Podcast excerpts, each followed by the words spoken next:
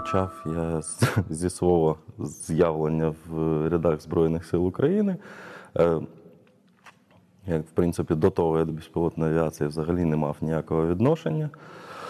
Але так сталося, що е, через е, айтішні контакти і взагалі тусовку почав, почав тим займатися. Спочатку ми купили один квадрокоптер Phantom 2, потім почали там, з академією ШАК щось розробляти, потім вже комплекс Фурія в нас з'явився. І так поступово, поступово, поступово.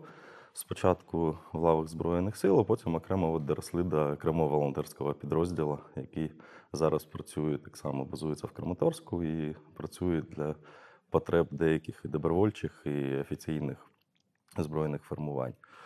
І, принципі, так, до, е, от за ті два роки в нас е, безпілотна авіація зробила такий, можна сказати, вже стратегічний стрибок вперед, бо до того вона практично не розвивалася. Понятно, були якісь побажання, були люди в великих погонах щось хотіли.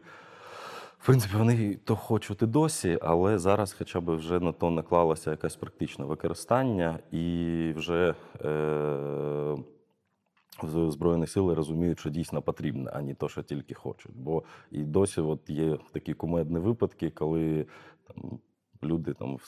Полковники, полковники, генерали кажуть, що найкращий безпілотник для Збройних сил України то Орбітер 1 дорівнює Форпост 1 російського виробництва. Запитуєш, чому? Тому що його купила Росія. М, Та, і так само до, ну, до початку вже збройного конфлікту, війни, АТО, е, в нас були ще з 60-х років розробки радянські безпілотники на реактивній тягі. Стріж і ще якісь, не, пам'ятаю вже назву, е, які теж розроблялися до останніх моментів е, і вважалося, що вони перекриють всі потреби Збройних сил. Е, Хоча безпілотник, який летить при швидкості 900 км на годину і потребує цілого підрозділу для запуску, купи пального, для того, щоб злітати над лінією фронту, як довжиною в 15 кілометрів, ну то ну, починаючи, що просто нераціональне використання ресурсів, е, закінчуючи тому, що він світиться на всіх радарах як величезний літак, і при насиченості системою ПВО там, ну, його використання просто е, зменшується до нуля. З одного боку, в Росія просунулася набагато далі. Е, Тобто вони, от то, що я казав, вони купили ще в 10-ті роки ізраїльський Орбітер 1 по ліцензійну зборку. На базі її зробили безпілотник Форпост, який їм е, достатньо зараз активно використовується.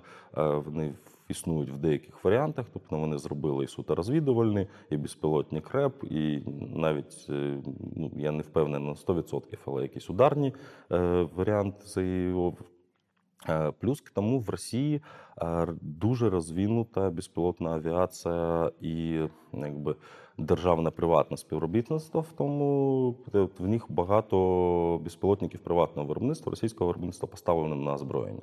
Тобто вони не пішли тим шляхом, що там визначити щось одне і з тим розвиватися. Вони поставили багато всього і виробництво різних компаній, і воно зараз у них активно працює. Тому, в принципі. Навіть от такий досвід ворога треба використовувати. Нам, я думаю, теж е, ну, до, до того я окремо підійду, що нам, в принципі, треба визначитись, яким шляхом ми зараз будемо розвивати безпілотну авіацію. Тобто можна е, зосередитись суто на вітчизняних розробниках, тобто на там державних приватних е, е, конторах, які будуть робити повний цикл виробництва комплексу безпілотної авіації, е, можна піти по іншому шляхом суто. Закупляти вже іноземні розробки, які вже поставлені на озброєння країн НАТО, коли вже довели свою, е, свої можливості в тих якостях, які вони використовуються, і Але тут, тут теж є проблеми, що тут треба е, багато грошей на то виділяти бюджетних. Є проблеми з постачанням. Тобто деякі країни нам через збройний конфлікт не продають. Навіть ті країни, які готові продати, там ті самі Сполучені Штати, є проблема, є ітаровські обмеження по експорту в тобто там треба на кожну поставку отримувати окрему експортну ліцензію, і з України так само воно вини- виникають проблеми. І є, звісно, третій пункт. е, Я думаю, найбільш вдалий для нас, коли використовувати і наші надбання, тобто потенціал, науковий потенціал, інженерний потенціал. Тобто всі, в принципі, нас, от коли спілкуєшся з іноземними розробниками, кажуть, що інженерний і науковий потенціал у нас достатньо розвинутий. Тобто самі планери ми можемо робити, математичні моделі ми можемо робити ідеальні.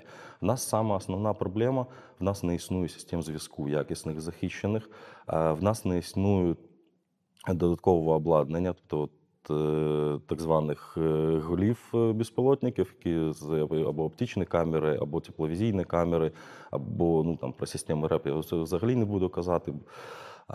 І в нас е, так само. Є проблема з авіонікою, тобто в нас е, не виробляються нормальні автопілоти, а ті, що нам доступні на вільному ринку, там китайського або європейського виробництва, вони не захищені і не дають е, ту, е, тих норм захисту, які потрібні для використання в зоні АТО. А щоб купляти знову ж таки там європейські чи американські з, е, з певним рівнем захисту, треба домовлятися, отримувати експортні ліцензії і домовлятися з тими компаніями, які постачають для збройних сил тих країн. І тут проблема, крім того, що вони з проблемами сюди е, постачаються. Крім того, деякі компанії просто не можуть нам поставити, бо вони та й так завалені замовленнями, і то треба домовлятися там за півроку, за рік, щоб почалося сюди поставки. Тому от е, повертаюся. Третій шлях використовувати наші якісь надбання, е, використовувати партнерство з іноземними компаніями про там. Де- Підписувати договори про крупну узлову зборку тут, е, про якісь просто е, використання якихось окремих елементів для наших розробок. І тут окремі, я думаю, що тут потрібно наше партнерство з державою, партнерство з спецекспортерами, е, партнерство з приватним сектором. Бо одна якась компанія повний, повний цикл потягнути не може. Починаючи з того, що немає такої кількості інвесторських коштів, закінчуючи тим, що державі буде набагато легше домовитись з офіційними структурами тих країн. Тому думаю, саме оптимальний варі- варіант найбільше проводити якісь наради, науково-практичні семінари, е, можливо, створити якусь окрему е, робочу групу по безпілотній авіації при Мінобороні, при Укроборонпромі е, і з залученням всіх виробників. Ну, в принципі, деякі кроки вже в тому напрямку зараз робляться для того, щоб визначити основні моделі, які потрібні для збройних сил, і проводити кампанію в західних країнах по закупці того, що в нас не виробляється, чи може бути вироблено з великими видатками. Е, В нас складаються зараз. е, е, Вже створена і синхронізована з натовською класифікацією безпілотних апаратів.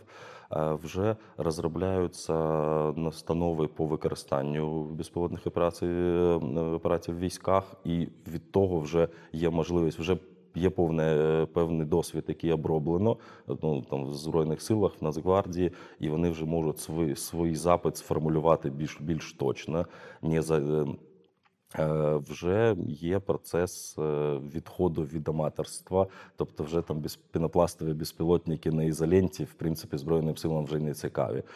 Тобто е, вже потрібні е, нормальні пророблені е, безпілотники, які мають хоча б мінімальну протидію проти російських РЕП, е, які вже мають захищені канали зв'язку, які там ну доходять, до того, там мають GPS-трекер, щоб його знайти після того, як він впав, і багато інших таких е, дрібних, але важливих деталей в е, для використання в зоні бойових дій. Крім того, в нас, крім технічної, понятно, є адміністративна проблема. Адміністративна проблема, ну, з якою я стикався, і е, зараз по, по спілкуванню стикаються багато хто.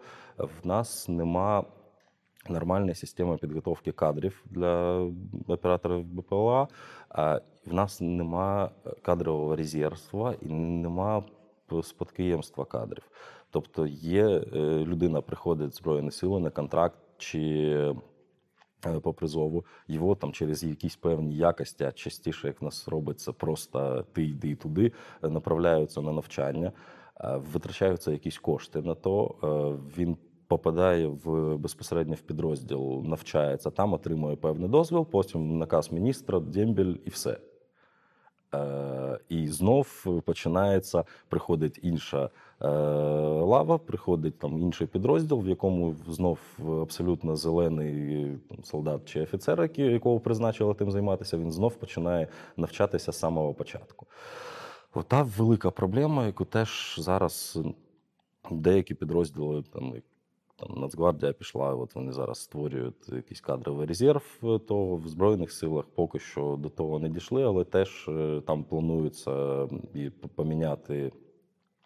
Хоча б ввести е, таку штатну одиницю, як оператор безпілотної авіації, якісь керівні посади, так само, бо досі в нас того не створено. Хоча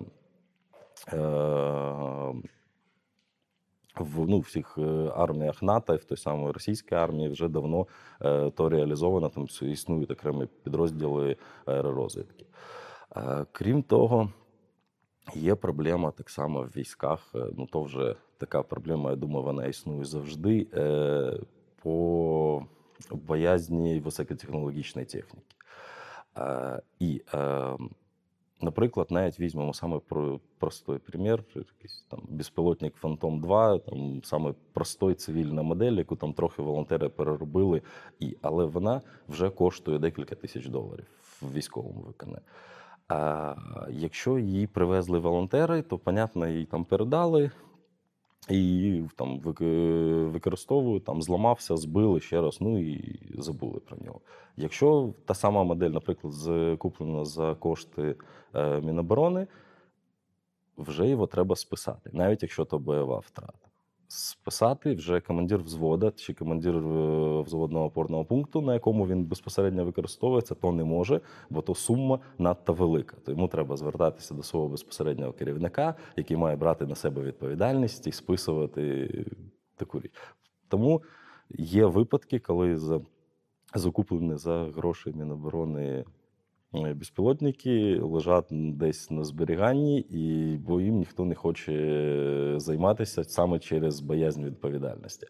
А так як в нас потреба є не в БПЛА поля бою, фактично, у нас є потреба в оперативно-тактичних БПЛА, які вже коштують е, від півмільйона до там, півтора-два мільйона доларів, то сама уявляєш е, рівень відповідальності, і знову ж таки до нього ж генерала не приставиш, їм використовувати все одно буде якийсь лейтенант, старший лейтенант, який, якому треба брати на себе відповідальність за його використання.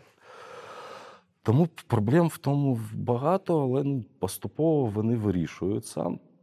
Я думаю, що нам треба знову ж таки йти по протореному шляху, а, спри- прийняти е, зараз. Ну, зараз вже в нас окремими наказами прийняті вимоги до, але досі в нас не існує якоїсь стратегічної програми розвитку. Там в Сполучених Штатах, наприклад, вона прийнята аж до 2047 року. Там в тих наших е, заклятих друзів до 2025 року. В нас такої програми ще досі не існує, вона е, потребує своєї розробки.